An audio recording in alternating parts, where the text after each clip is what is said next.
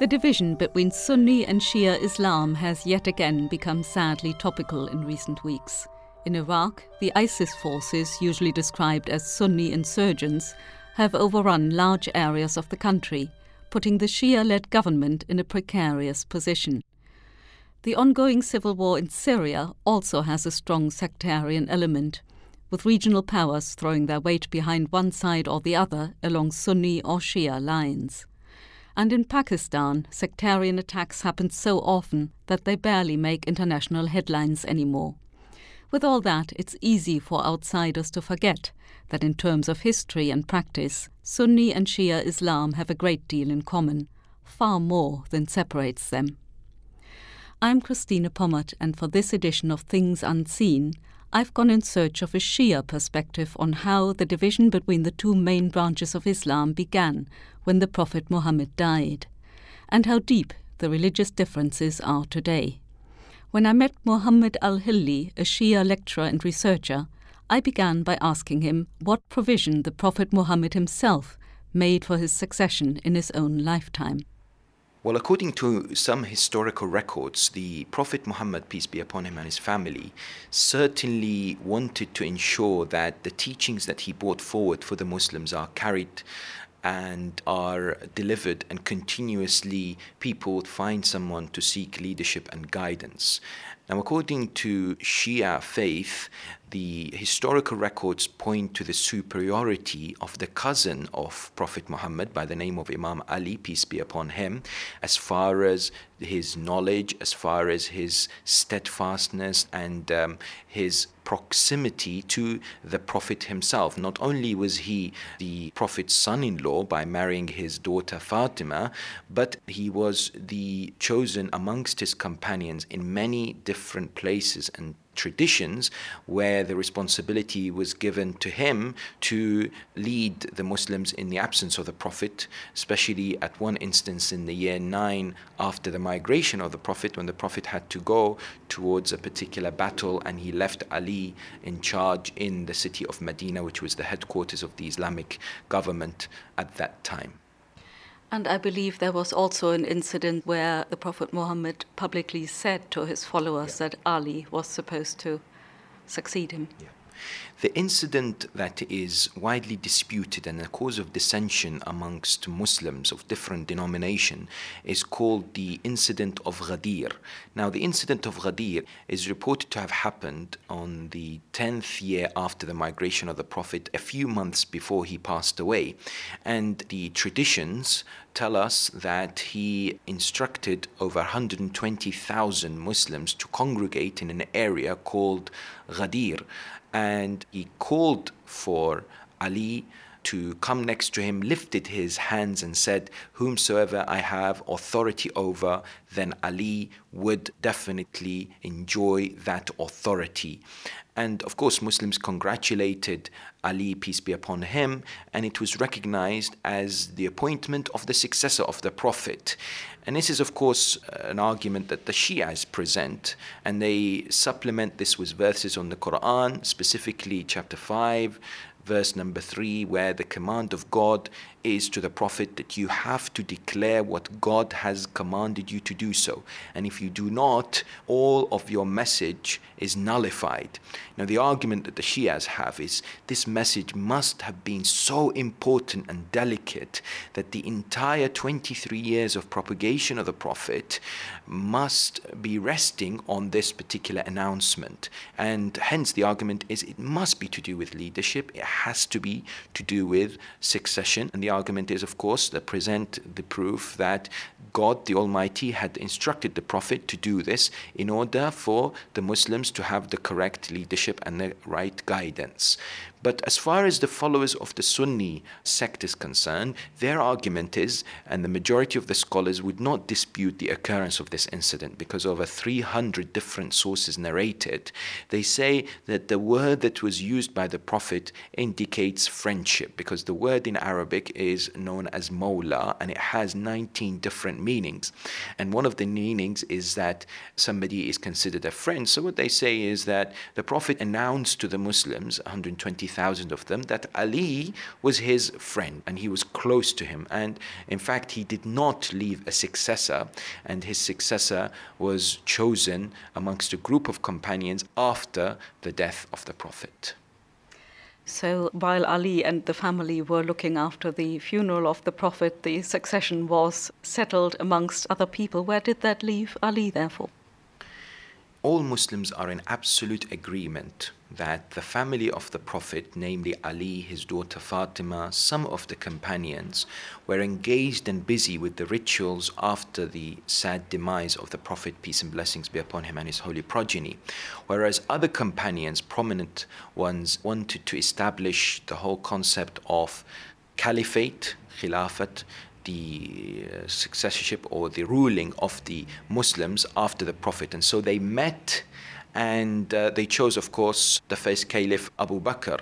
Yet the argument of the Shias is that at least this should have happened, if at all it should have happened, after the whole rituals would have ended of the washing and the shrouding of the body and the funeral process and the mourning time.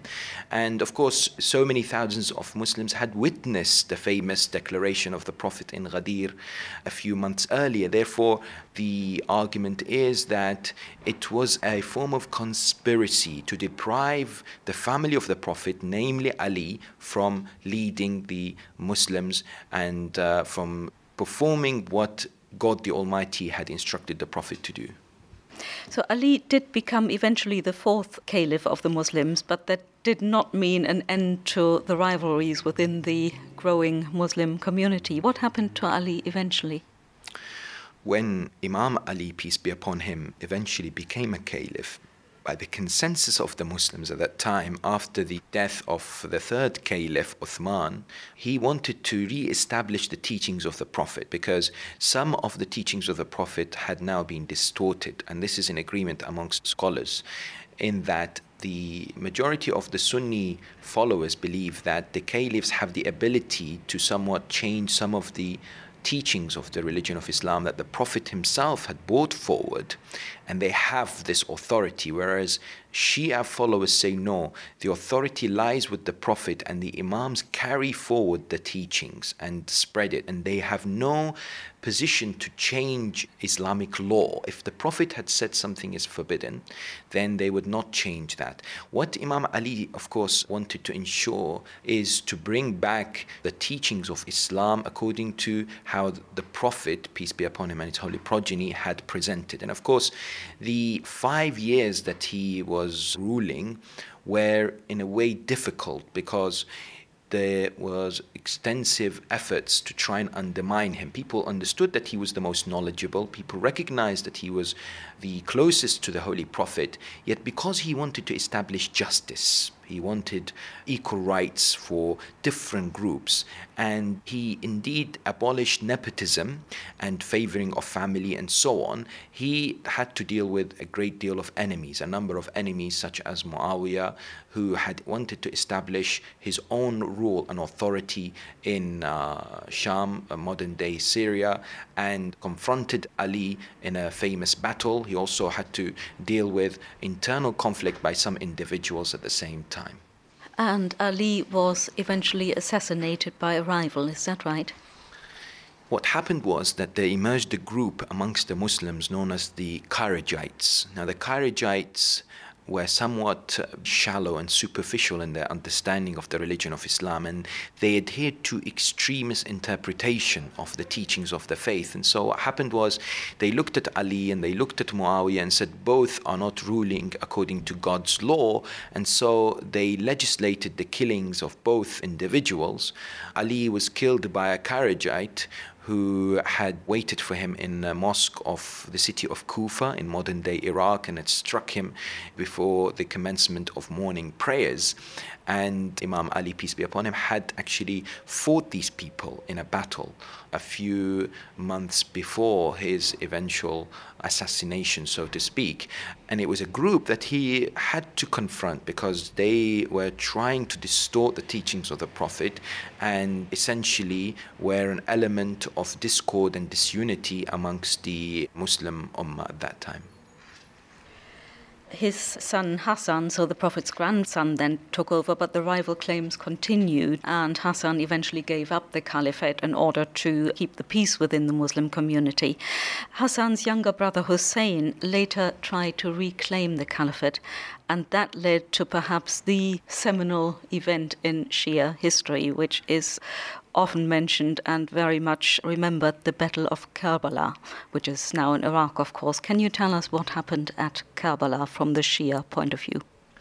Too often, when people discuss Sunni Shia schisms or the breakups and the diversion between the different sects in the religion of Islam, they refer to the event of Karbala, which happened 61 years after the migration of the Prophet now, there was the grandson of the Prophet known as Hussein, who is the son of Imam Ali. He's the son of the daughter of the Prophet, Fatima. And he was widely recognized as a just individual, as a courageous man, as an individual who had the greatest knowledge around that time and very much respected. But of course, there was a tyrant. The tyrant's name was Yazid and he was ruling ruthlessly. He was uh, killing indiscriminately. Indeed, he had hijacked the rulership of the Muslims and uh, wanted to establish his own laws and widely practiced bribery and imprisoning his opponents. Now, Hussein, of course, recognized the danger that the religion of Islam faced and therefore would not give allegiance to this man Yazid. And therefore, he rallied people in order to stand and rise against this oppression. And he recognized that without this movement and this uprising, the religion of Islam would be in danger of complete obliteration by the ruling government, so to speak, at that time, headed by Yazid. Now, what he did was he gathered a group of people and he marched after being invited by the people of Kufa, modern day Iraq, so that they will join him and they will rise against this particular tyranny. When he got to a place known as Karbala, Yazid had already sent an army of 30,000 soldiers who had surrounded him, deprived him and his family from water and any kind of nourishment. And then he and his family and his companions were mercilessly killed and butchered, including his six month old child and his daughters and his sisters. His wives were taken as captives alongside his son and were paraded as one of the worst forms of captors' justice around different cities in order to humiliate them essentially the sacrifice of Imam Hussein is something that is commemorated around the world today. In specifically Shia centers, as well as others, they recall the sacrifices and the lessons and the values that are universal in nature.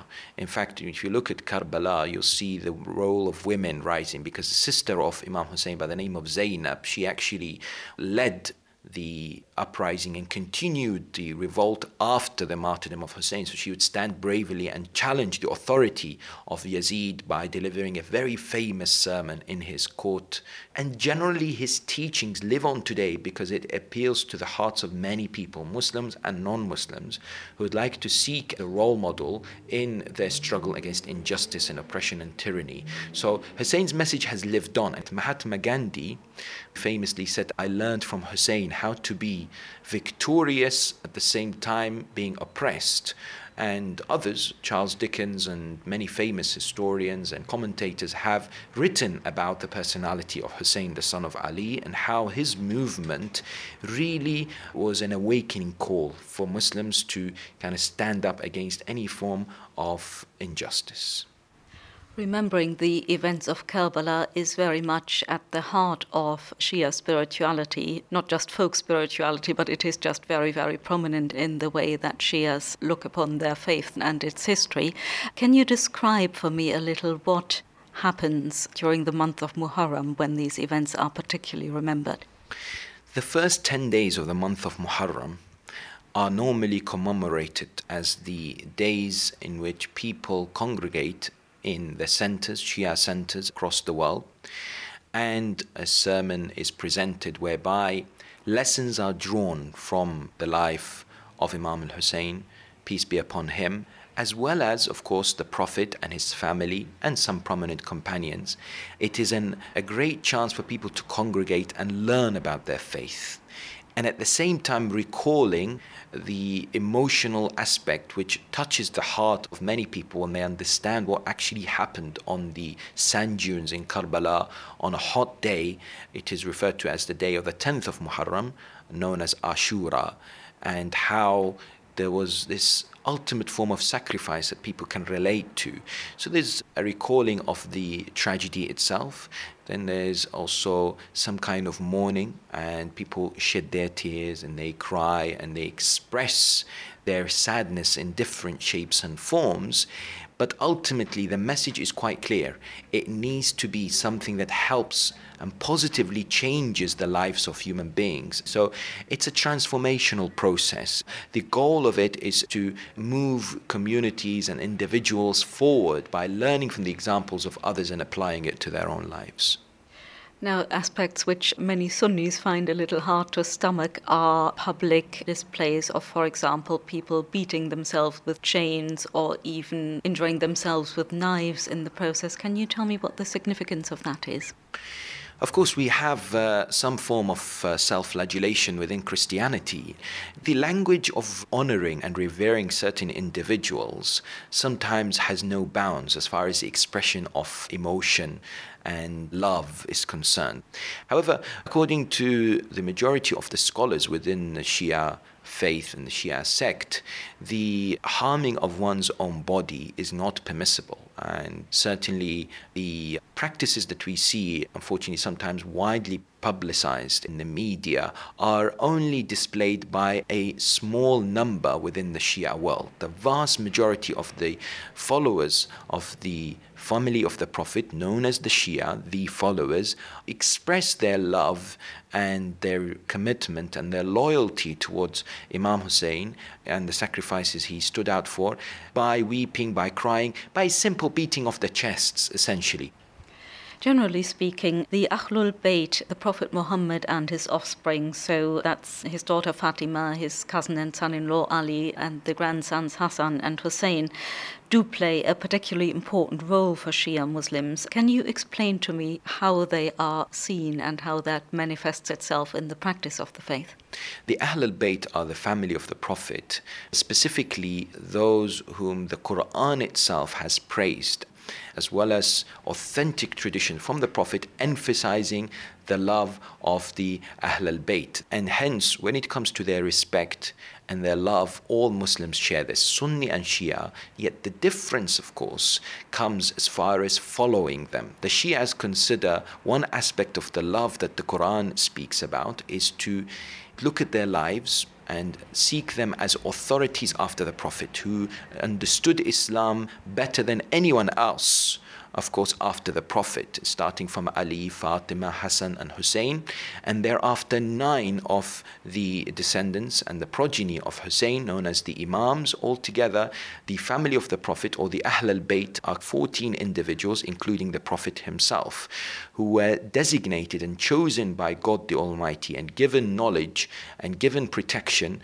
and many virtues. And indeed, they were the best of people in their time, and they enjoyed the respect of the people. Indeed, indeed, what the Shias believe is that they were chosen by God the Almighty to lead mankind. And that's why they faced the wrath of some of the rulers, Umayyad and Abbasid rulers, who were caliphs that led the Muslims. They were all killed, imprisoned, their families taken, and their rights were, of course, taken away from them as well. So, without doubt, they are honored and respected, but the main difference is whether they should be considered as leaders and whether one's lives should be focused around theirs.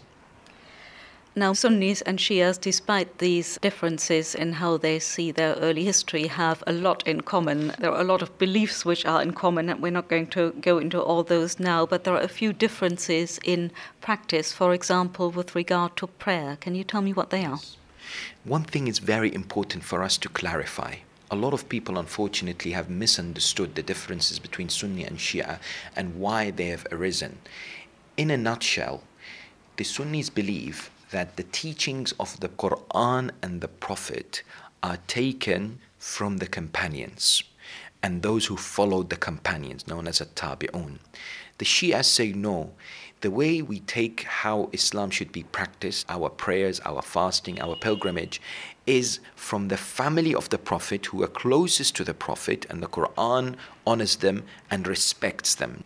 And that's why we find differences in terms of the application of Islamic law in people's lives between Sunnis and Shias.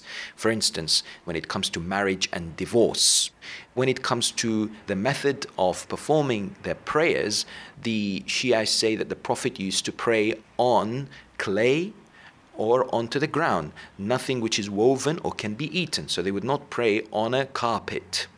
And when asked, How do you know? the reply is, Well, from this particular Imam, from the family of the Prophet, from Ali, from the Prophet, that this was indeed. So the chain is different. The chain of narrators and the sources of legislation between Sunni and Shias are very different. And hence, you'll find that in terms of practices, there is a scope of difference there. Some Sunnis accuse Shias of only praying three times a day. That's not quite how it is, is it? No, of course, Shias pray five times a day. However, sources do point to the fact that the Prophet used to combine midday prayers and afternoon prayers, as well as early evening prayers and night prayers together, with no particular reason no traveling, no rain, no illness. And yes, according to Shia traditions, the prayers are five, but the midday and the afternoon are prayed one after the other. And likewise for the evening prayers. And again, the difference comes as to where do we get this information from? Because we have different sources, we derive different conclusions. One thing that, again, Sunnis often complain about is the idea that Shias during prayer time or during certain um, devotional practices curse the caliphs. Is that right? It's not right at all. I think it's a misconception that needs to be dispelled. One thing that I must say is that there's widespread ignorance about the practices and the beliefs of Shias. And when it comes to dealing with relationships between Shias and Sunnis around the world, there's a need to dispel these myths and to come together in understanding each other's beliefs and practices. Of course, within both Shias and Sunnis, there exists extremist elements. They would like the Shias and Sunnis never to come together. They would like each other to shed their blood, and they would never want some form of Islamic unity.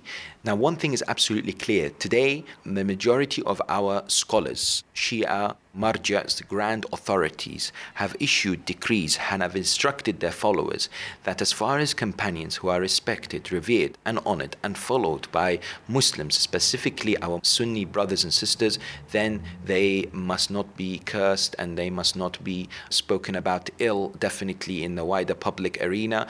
And there needs to be this type of understanding that exists between the different denominations. Unfortunately, some small groups have hijacked each particular faith and have tried to cause this dissension and add fuel to fire in a lot of cases for outsiders or people who observe Sunnis and Shias in their respective practices, it can easily seem as though the main difference is actually in the extent of emotion that is brought into it. Shias get very emotional about Ali, about Hussein, about Fatima, and what happened to them, and that is expressed through crying, through grief.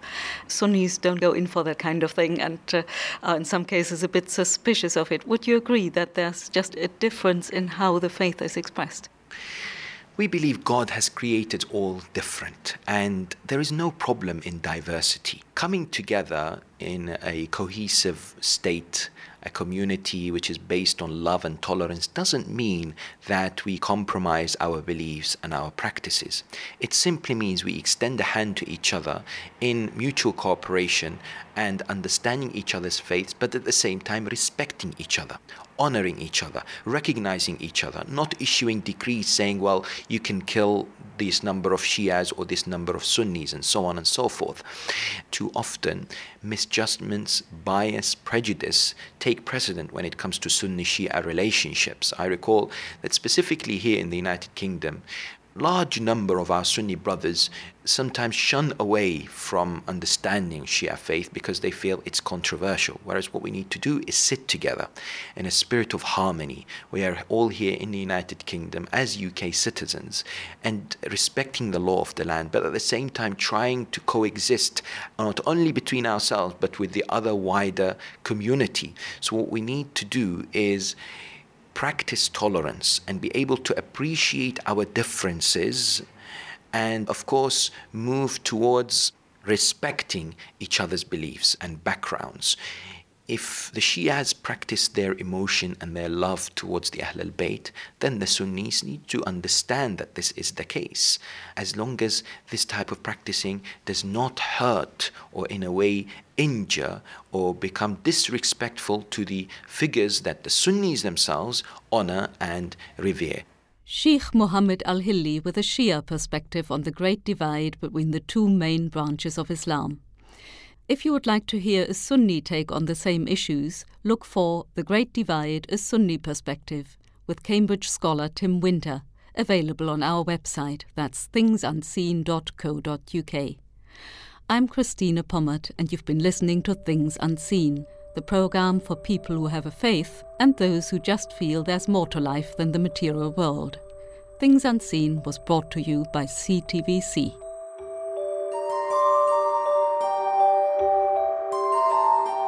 And you can hear this programme again and find other editions of Things Unseen at www.thingsunseen.co.uk.